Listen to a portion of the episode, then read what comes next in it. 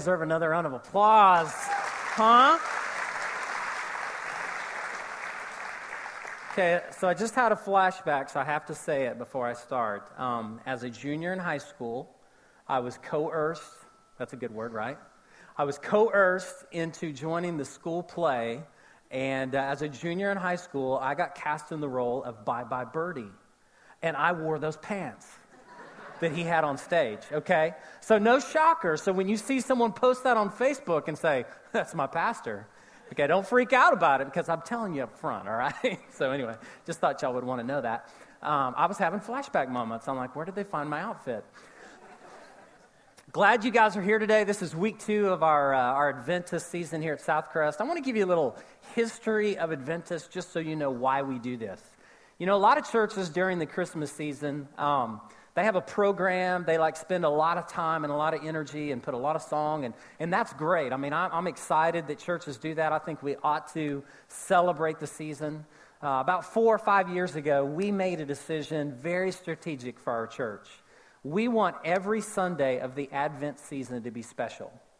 And we want to create a church where every Sunday during the season, you can invite your friends, your coworkers, your neighbors, and they can come and, and be a part of something special here on Sunday morning. And so I remember sitting in a room four years ago, and we were praying about what we wanted uh, Advent to look like in our church. And we studied the ancient word for the word Advent, and the actual word is Adventus. And it was the aha moment. We were all sitting in the room with the creative arts team and, and everything. And, and I think it's because it sounded like it came from the movie Gladiator, right? You put four guys in a room and Adventus. It sounds like somebody's about to fight. And four guys are like, yeah, let's do that. Okay, that sounds like a manly Christmas. So that's a little bit of the history lesson. If you have your Bible, turn to the book of Luke chapter one. Luke chapter one. Now, if you're like me, I partook in something that every year I say I will never partake in again, and that's called Black Friday shopping. So if last week you went Black Friday shopping, raise your hand, all right? Go ahead, men, raise your hand. You got drug out there. You got a drug problem, okay? Your wife drug you outside. How many of you shopped from the luxury of your home and your computer? Raise your hand. All right. Wow, that's good. That's good. Some of you are like, that's awesome. That's great. Now, here's what I find funny about Black Friday, okay? Uh, we sit down on Thanksgiving, and we have this incredible meal together, and we talk about how much we love each other and our family, and then we, we eat food, we stuff ourselves, we get in the car, we go down to the lo- local Walmart, and we duke it out with someone over a one hundred dollars television. Okay, nothing says the season better than that for me. And I look at this season and I see people many times and I'm like, wow, um, why is this season so stressful for you? And, you know, really, it comes down to uh, to really three P's for me when you think about it. The reason that the season seems to be so stressed for people is, number one, purchases, right? You got to go find the gift for the person that you've been trying to buy for for twenty years. And the truth is, it doesn't matter what you buy them, you know they're going to take it back. You know they're going to exchange it. You know you don't even know the right color, the right size, the right model, the right anything. And you're like, man, life is so stressful because it seems to be about purchases. And the second one is programs, all right? How many ch- parents or children do we have here? All right, there is an attempt on your life over the next twenty-four days. And here's the attempt. We're going to get your children involved in more programs where you have to take time off work and you got to go show up for a cantata or a, a play or something else. And as great as those things are, you feel like you're on a twenty-four day world tour. You look at your calendar and your head explodes, right? It's like, honey, how are we going to do this? How are we going to make this happen? That's the second P, programs. The third one's problems. We look at our family and we're like, oh man, we just saw them over Thanksgiving.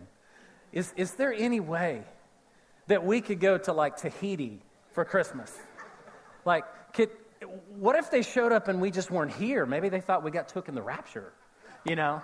But problems, problems about our past, problems about our family. And, and during this season, the, the height of stress seems to be really real. In fact, you know, I heard someone say what everyone really wants over this season is they want hope. And, you know, I think that's true. I think people want hope. But what I want to talk to you about today is I think something that people want that they don't even know that they need. But it's the one thing that seems to make the difference in our life, whether it's Christmas or whether it's the new year or whether it's the fall or whether it's the summertime. And it's one word. It's called favor. You see, here's what I believe about life. I believe in life we all want favor. We all want favor in our lives. We all want to be able to say, it just seems like things seem to be going well for me. My life seems to be heading somewhere. My life is going to make a difference. Like, that I seem to have this idea that no matter what I do, there seems to be this, this sense of favor about my life.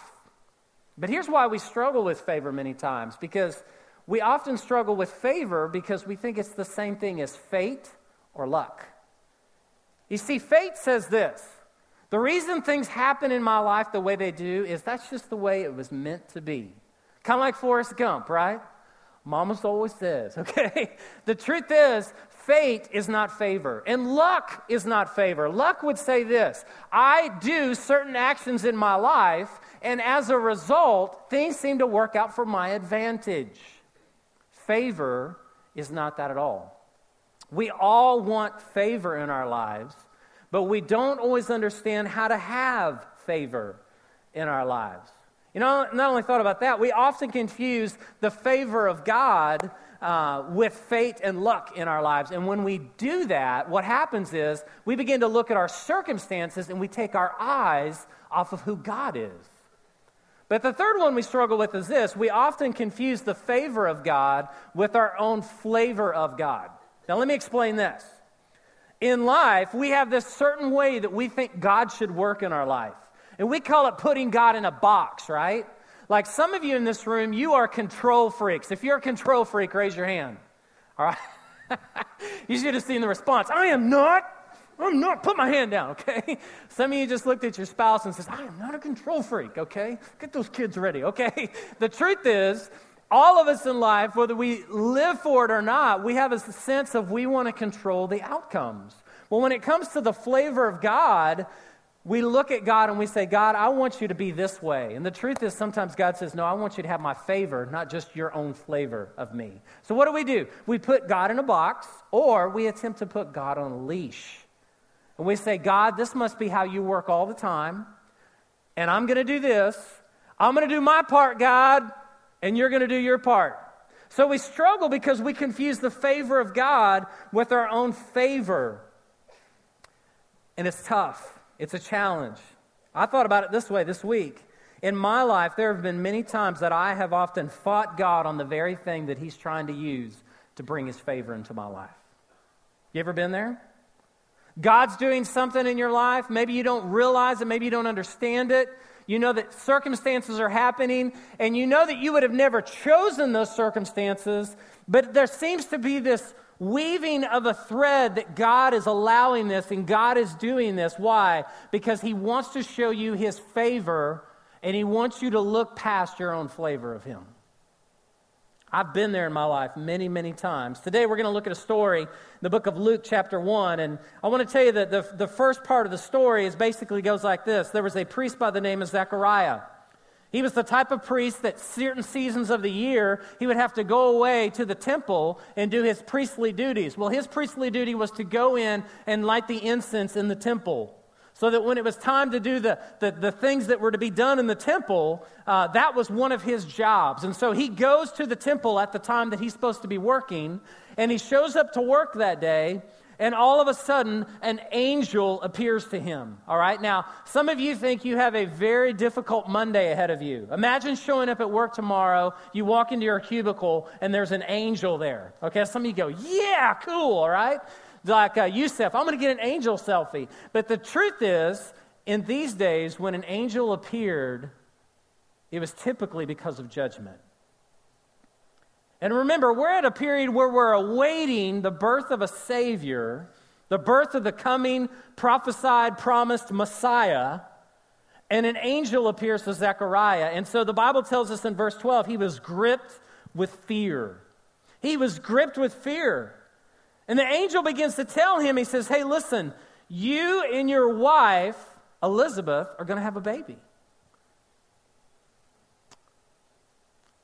I love how he responded. He looked back at the angel and he said, uh, listen, angel, I'm old and she's old. Now, obviously, he's a typical male. He would have never said that in front of his wife, all right? Angel, she's old. But he looks at the angel and he says, hey, how can I be sure of this? I am old and my wife is old. And the angel said, hey, listen, I am in God's presence. I have heard from the Lord. This is going to happen, and I've been sent to tell you this good news. And so what did Zechariah do? He did what a lot of us do. When the favor of God was put upon him to tell him this amazing thing was going to happen, he chose to not believe. And the Bible says because of his unbelief, he remained silent until the time that the baby was born. Let's fast forward to the story a little bit.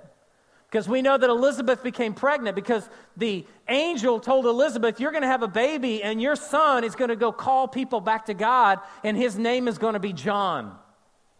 But not only that, I'm going to do something above and beyond that. Look at verse twenty-six in the scripture. The Bible says this. It says, in the sixth month of Elizabeth's pregnancy, God sent the angel Gabriel to Nazareth, a town in Galilee, to a virgin pledged to be married to a man named Joseph, a descendant of David. The virgin's name was Mary. The angel went to her and said, greetings, you are highly favored. The Lord is with you. And Mary was greatly troubled at his words and wondered what type of greeting this might be. I would have freaked out. Like, I would have not handled that moment very well, okay? Mary was, was kind of freaked out a little bit too. She said, what type of greeting might this be? And in verse thirty, it says this. It says, but the angel said to her, do not be afraid, Mary. You have found favor with God. You will conceive and give birth to a son, and you will call him Jesus. He will be great and will be called the Son of the Most High. The Lord God will give him the throne of his father David, and he will reign over Jacob's descendants forever, and his kingdom will never end.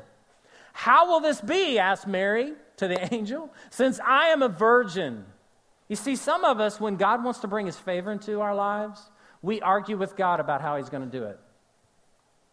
She asked a very honest question. She said, how can this happen? The possibilities of this, God, are very slim.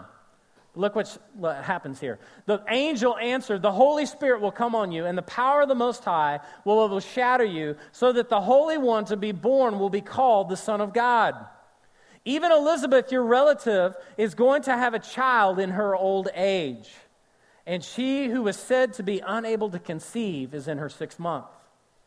For no word from the Lord will ever fail. If you have a pen, you might want to underline that one in your Bible. That's a keeper right there. For no word from God will ever fail. I am the Lord's servant, Mary answered. May your word to me be fulfilled. Then the angel left her. What does it mean to have the favor of God on our lives? You know, there's a couple words in Scripture for the word favor. In Elizabeth's case, when she said, God, you have found favor with me, I'm old and I'm still going to have a baby, it means that God fixed his gaze upon her life. God concerned himself with her. God noticed her. Now, here's the truth. We all want to be noticed in life. Here's how I know this. Because social media, right? We go to social media and we post something, and there's this little button that used to not be there on social media, but in the last five or six years, ten years, they put it on there. It's called the like button. Now, before the like button, some of you guys remember old school Facebook when all they had was poke. Hey, I'm going to poke my friend. You know, that was kind of awkward. People would say, you just got poked by so-and-so. I'm like, no, I didn't. I'm, you know, whatever. And the truth is, we go to social media and we post something on social media and we judge how favored we think we are by what? How many likes we get. Some of you go, I don't care. I ain't even on the Facebook, okay? The truth is, we do it all the time. We want people to notice us. So Elizabeth had this sense that God had fixed his gaze upon her, that he had found her, that he had placed his favor on her. Well, there's a different word here used for Mary, because when the angel came to Mary and she looked at him, it's the word charis. And it's the word transliterated grace.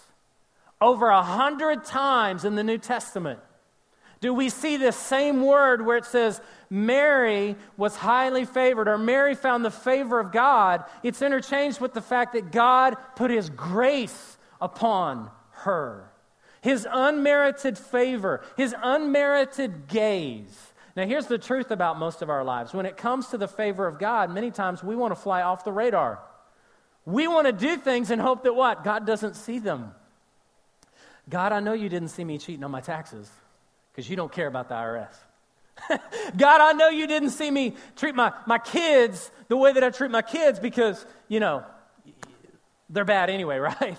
I mean, come on, God. The truth is, we want the favor of God. We want the favor of God, and many times we don't even know how it comes into our lives. So over one hundred times in the New Testament, this word charis means that God looked at Mary and he poured out his grace on her. What does that also mean? That whatever flavor of God's favor that he brings into our life, he gives us the grace to receive it. We struggle sometimes with the favor of God. We all want it. We sometimes get confused by it, but we all want it. So I want to ask you this question today. What happens when we start seeing God's favor from a different perspective? God begins to change the outcome of our lives. I want to give you three things today in this talk. First one is this. God gives extraordinary favor to ordinary people. You know, most of my life, I was raised to believe that Mary must have been this super extraordinary person.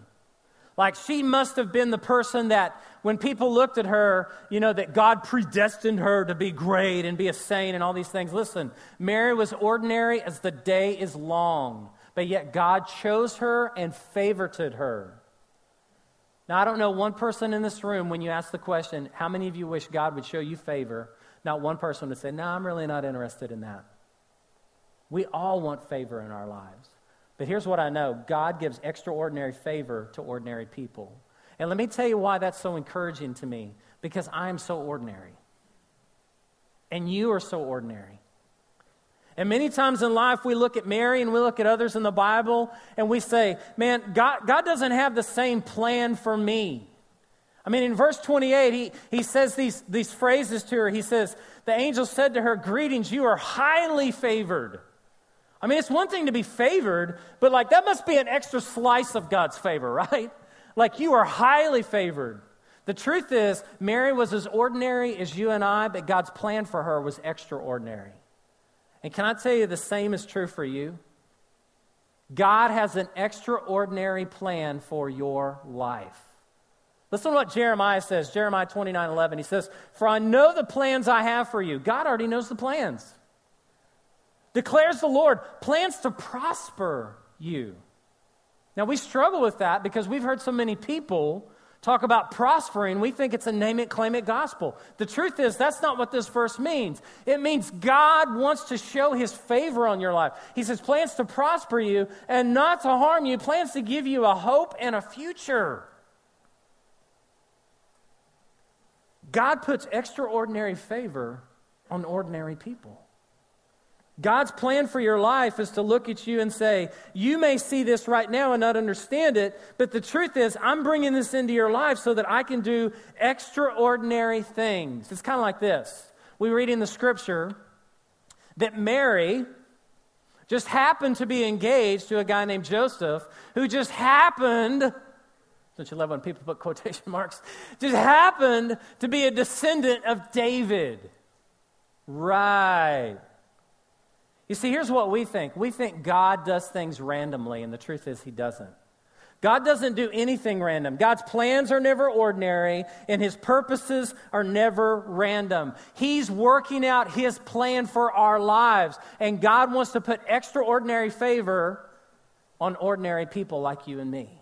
And that encourages me because I feel very ordinary. First Corinthians two nine says this. However, as it is written, no eye has seen, what no ear has heard, and what no human mind has conceived, the things that God has prepared for those who love him. What does that mean? It means that you and I sometimes miss the favor of God that God wants to bring in our lives because we can't figure God out. And we go, why would God want to do all that in somebody as ordinary as me? The truth is, it's not about you. God used Mary because he chose to put his fixed gaze upon her life. Here's what's true. If God left me to my plans, they would be small, calculative, and safe, right? Just like you. You would try to say, God, if I can't figure you out and put you in this box, then I'm going to create another box and put you in. And God says, no, no, no, I don't work that way.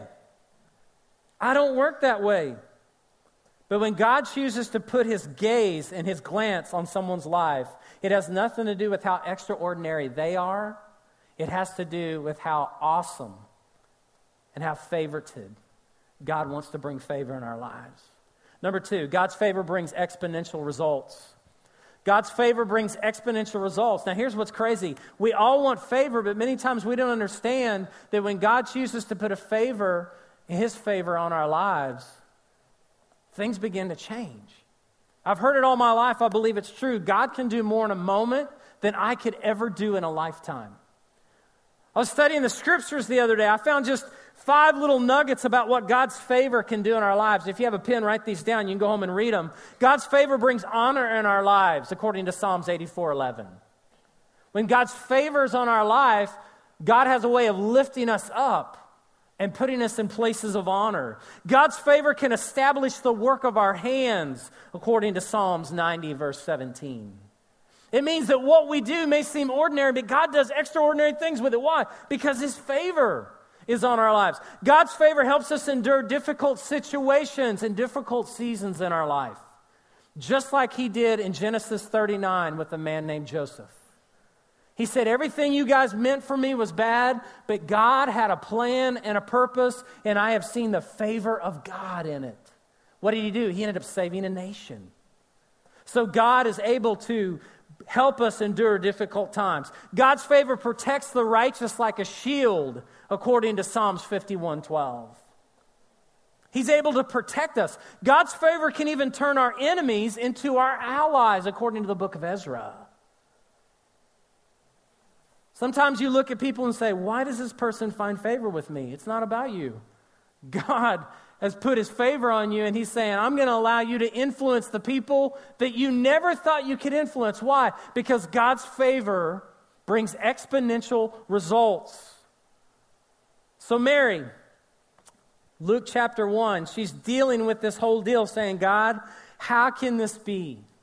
How can it be that you're going to make this happen? I'm, I'm a virgin. Nobody's going to understand. God, no one's going to get it. No one's going to think this is funny. And in verse thirty-seven, a very powerful word, because this is the word we need to understand, for no word from God will ever fail. God told her it was going to happen. Let me tell you why God's favor brings exponential results in our life. Because when God gives us a word, it's not a matter of if, it's a matter of when. When does God choose to bring it to pass in our lives? Listen, some of us, one of the reasons we struggle with favor is because we're more caught up in the favor of man instead of desiring the favor of God. But if God tells us something about our life, no word from the Lord will ever fail. If God says it, it's not a matter of if, it's a matter of when. When God chooses to bring it about in our life. You can trust him. You don't have to depend on yourself. Many times what we do is this. We say, well, God, if you will do this, then I will do this. Y'all ever played that bargain game with God before? God, I will do this when you do this. Listen, God doesn't work that way. God says, I want you to trust me because I can do exponential things in your life. I want you to step out in faith and trust me. You know, some of us, we struggle with that in the area of serving Jesus. We know that all over our church, whether it's in guest services, our kids areas, our creative arts team, listen, we need approximately about two hundred new volunteers right now in our church. Let me tell you why. Because we sent one hundred fifty great volunteers down to the city of LaGrange to launch a campus. We still need new people to step up. Some of us go like, well, God could never use me. Listen, when you trust God's favor, he will do exponential things. If you're willing to step out and trust him. Some of us, it's like this in the area of giving. We're like, well, I will give to God when I make more money. No, you won't. You'll still struggle with how much you should give to God. The truth is, when you give to God now, he's conditioning your faith so that you can do more exponential things. Why? Because God's going to put his favor on you. There's never been a season in my life when Tracy and I decided that we were going to give to Jesus that we looked back and said, God didn't come through. We've never had that. Why? because God's word is true. It's true. But what do we do? We say, God, if if you do this, then I'll do this. If you move here, then I'll move here. That's not the favor of God. God's favor brings exponential results. It's kind of like this joke. I had a friend this week tell me this joke. I think it's so funny. He said, hey, hey, Sean, did you hear about the guy who prayed for two solid years to win the lottery? Like for two years, he went to God and said, God, please help me win the lottery. Lord, please, I want to win the lottery. Please. He prayed, he prayed, he prayed. And after the second year, the Lord finally spoke up and looked at him and said, hey, bro, do you think you can meet me in the middle and at least buy a ticket?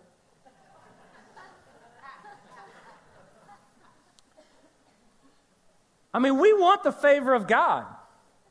And even though we're ordinary, even though God chooses to use us, when the favor of God is upon us, exponential things can happen in our life.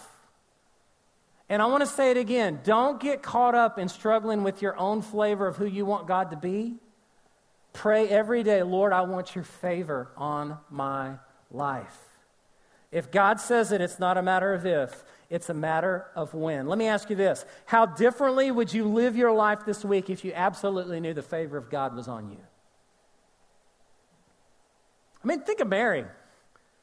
An angel appears to her and says, you are highly favored.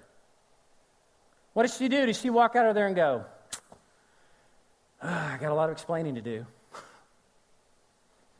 No, the Bible says that's not what she did. Because the truth is that we will live our lives differently if we know the favor of God's upon us, and God's favor will do exponential things. We can trust him for that. But the key is this. Responding to God's favor leads to greater favor in our lives. Responding. Let me ask you this question. What was Mary's response? You see, many times we look at the angel and we look at the story and we look at all this stuff and we go, wow, like that really happened. But what really happened was her response. Verse thirty-eight, it says, I am the Lord's servant. You hear that phrase? I'm the Lord's servant. Listen, you're the Lord's servant. If you're a Christian here today, if you're a Christ follower, you're called to walk with God in his favor. You say, well, I don't feel worthy of his favor. favor. Neither do I. But through the cross of Jesus Christ, I am. And it doesn't even make sense to me. But the truth is, God wants to pour out his favor, and he may be waiting for you and I to respond. So what does Mary say? She says, I'm the Lord's servant. Mary answered, may your word be fulfilled. You see, the key is the response. Responding to God leads to greater favor in our lives. The favor of God is often tied to obedience. Whether we like that or not, how do you know that? In Scripture, there was a story of two guys. Their names are Cain and Abel. And in the story, it says that Abel and Cain both gave a sacrifice to God, but only one of them God favorited. And it was Abel's. You know why he favorited Abel's over Cain's? Because Abel gave him his first and he gave him his best. Didn't say how much. Didn't say how awesome it was. It just says that he gave him his first and he gave him his best. Why? Because when he responded to God, God showed favor on his life. But here's what we do many times. When God speaks to us and tells us, this is what I want you to do, instead of respond, we resist. Let me ask you a question. How differently would this story have been if Mary would have said, no, God, I don't want that slice of your favor? Listen to this statement. We never know what's hanging in the balance of our response to God. We never know what's hanging in the balance of our response to God. You know, Jesus, at one point in his ministry, he walked out. It's actually found in Luke chapter five. And he walked out and he saw Peter trying to fish, a professional fisherman, very good at his job. Peter's out there fishing and he can't catch anything. Jesus walks out and says, Peter, I want you to take your boat and go out a little bit deeper, and I want you to drop your net. I'm sure Peter was perplexed. If you read the response in Luke chapter five, Peter looked back at Jesus and said, Jesus, because you say so, I will let down my net. You see, the favor of God that some of us want in our lives, it may be waiting for us to respond to God. And when we respond to Him, we position ourselves for greater favor in our life. Mary's decision was not how she was going to tell her friend she's pregnant. That wasn't the greatest struggle she was going to have. The greatest struggle was, was she going to believe God at His word? You never know what's hanging in the balance of your response to God. Listen to this. I think this is so, so challenging. Mary experienced the favor of God because she believed the word of God and could be used by the Spirit to accomplish the will of God. You see, we get it backwards. We want to do God's will, but we want to do it our way. And what do we want? We want God to bless it. Hey, God, bless my stuff here. It's kind of like the guy who wins the award on the, the music television show, and he gets up there and says, I'd like to thank God for giving me these lyrics that cause kids to go out and riot. What's that all about? The truth is, the reason that God found favor with Mary is, listen, she believed the word of God and could be used by the Spirit to accomplish the will of God. You never know what's hanging in the balance of your response to God. One of my favorite stories in Scripture was when Jesus walked out and found His disciples in the boat. They're in the middle of the, the sea there. The winds are swirling. The waves are crashing against the boat. And they're like, God, please, we're going to die here. Save us. Do something. And Jesus shows up. And Jesus speaks to the wind and the waves. And everything goes still. You see, some people will look at those guys and say, well, if God really loved you, He would have never let you get in the boat.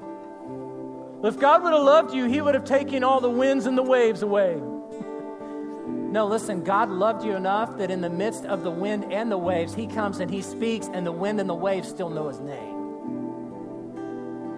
God longs to put His favor on ordinary people to do exponential things when they choose to respond to Him. So here's what Mary said. She said, Lord, let it happen according to your will. Here's what Mary said. She said, Lord, whatever flavor of your favor you want to give me, I'm okay with, because it is well. I can trust you. Even when I don't understand it, I can trust you. Listen, some of you in this room today, you're going through crazy times in your life. You've gone through cancer this year. You've gone through a breakup of a relationship this year. You've gone through a job loss, a job change. You've lost your mom, your dad, someone that you love. You've, you've gone through all this, and you somehow wonder, God, is your favor really here? Because, because I seem to be, I seem to be doing more suffering than I do soaring in my life. And the truth is, God's allowing things to happen in your life so that you'll choose to respond to Him and say it is well. I want us to stand to our feet as we close today. God will bring things into our life we don't even understand to position us so that we can receive greater favor from Him. Why? Because you never know what's hanging in the balance of your response to God. I want us to worship in this song, and then we're going to close the service. But it basically just is a song of surrender. God, I surrender to you, whatever flavor of your favor. It doesn't matter to me. As long as I know that it's you, Lord, it's well. It's well. Would you sing this song with us today? Would you bow your heads with me today? Our heads bowed and our eyes closed. There's some of you came here today and you don't realize the season of favor that you're in. You say, well, Sean, my life seems to be out of control. I don't seem to have purpose. I, I believe in God, but I don't really have this relationship with Him. Let me tell you, you're in luck today. The Bible says in Second Corinthians six that today is the day of the Lord's favor. Today is the day of salvation. see, you're in a season of favor because God brought you to a place and an opportunity and a time to give your life to Christ and let Jesus change your life. And you, you may be here because someone coerced you to be here or someone tricked you to be here. But listen, you're not. God brought you here. And He wants you to know that He loves you and He wants to put His favor on your life. And the greatest part of God's favor that we will ever have in our life is salvation. Because we can't do anything to earn it, but we have to choose to receive it. So with our heads bowed and our eyes closed today, I want to ask you this question. Have you truly given your life to Jesus? I mean, can you say that there's been a time and a place and a moment that you have responded to Him and that you've trusted Him completely as Lord and as Savior in your life? If you've never done that, then I want to give you that opportunity right here, right now. With our heads bowed, would you pray with me? Just say, "Dear Jesus, thank you for bringing me to this place. Thank you for dying for me on the cross so that I could experience the favor of your salvation. Jesus, I place all my faith and all my trust in you. I invite you to come into my life, to forgive me of my sin, to become my Lord and my Savior. And Jesus, I trust you. I place all my faith and all my trust in you. Would you come into my life today, Jesus, and would you save me? Thank you today, Jesus, for the favor of your salvation." With our heads bowed and our eyes closed today, I wonder how many here today in this room, just like at our last service, just like this morning at our LaGrange campus, how many of you today for the very first time prayed that prayer with me, and for today you know one hundred percent sure that today you placed your faith and your trust in Jesus? If you did that, would you hold your hand up? I feel very called. Amen. That's awesome. Anybody else? I feel very called to ask you that today. I don't know why. I just, there may be somebody in this room, you're struggling with that decision. And I want to tell you that decision to cross the line of faith will define the rest of your life. You have never experienced the favor of God like His salvation. Anybody else today say, "Sean, today I did that for the very first time"? Just hold your hand up. God bless you. God bless you. Now listen, there's another group here today, and you're a believer, you know Christ, but here's why you struggle with God's favor: because you still want your flavor of God and you're not willing to surrender to the favor of God. If you spend your life trying to control the outcomes that happen, you're going to be one frustrated person. And here's the truth: we are never more positioned for the favor of God than when we surrender. I pray that today, whatever that is in your life, whether it's a relationship, whether it's a financial issue, maybe it's your work, maybe it's your calling that God's put on your life, are you willing to say, "Lord, I trust you, I receive your favor, not because I'm worthy of it, but because you're a good God and you love me. And whatever flavor of your favor you bring me, it is well. It is well." Lord, today I pray in Jesus' name that you would continue to grow us in what it means to position ourselves so that we can receive greater favor. God, I want your favor on our church. I want your favor on the people of Southcrest. Lord, that when we walk out of here and we live our lives on Monday through Saturday, that we are difference makers, that our lives are exponentially driven by your favor, that people look at us and say, "Why is he so different? Why is she so different? Why are they so different?" Because, Lord, we are seeking after and we are praying for and we are obediently positioning ourselves to receive the favor of God above the favor of man. We want your favor. We want your fixed gaze on our lives. And so, Jesus, we surrender to whatever that looks like. In your name we pray.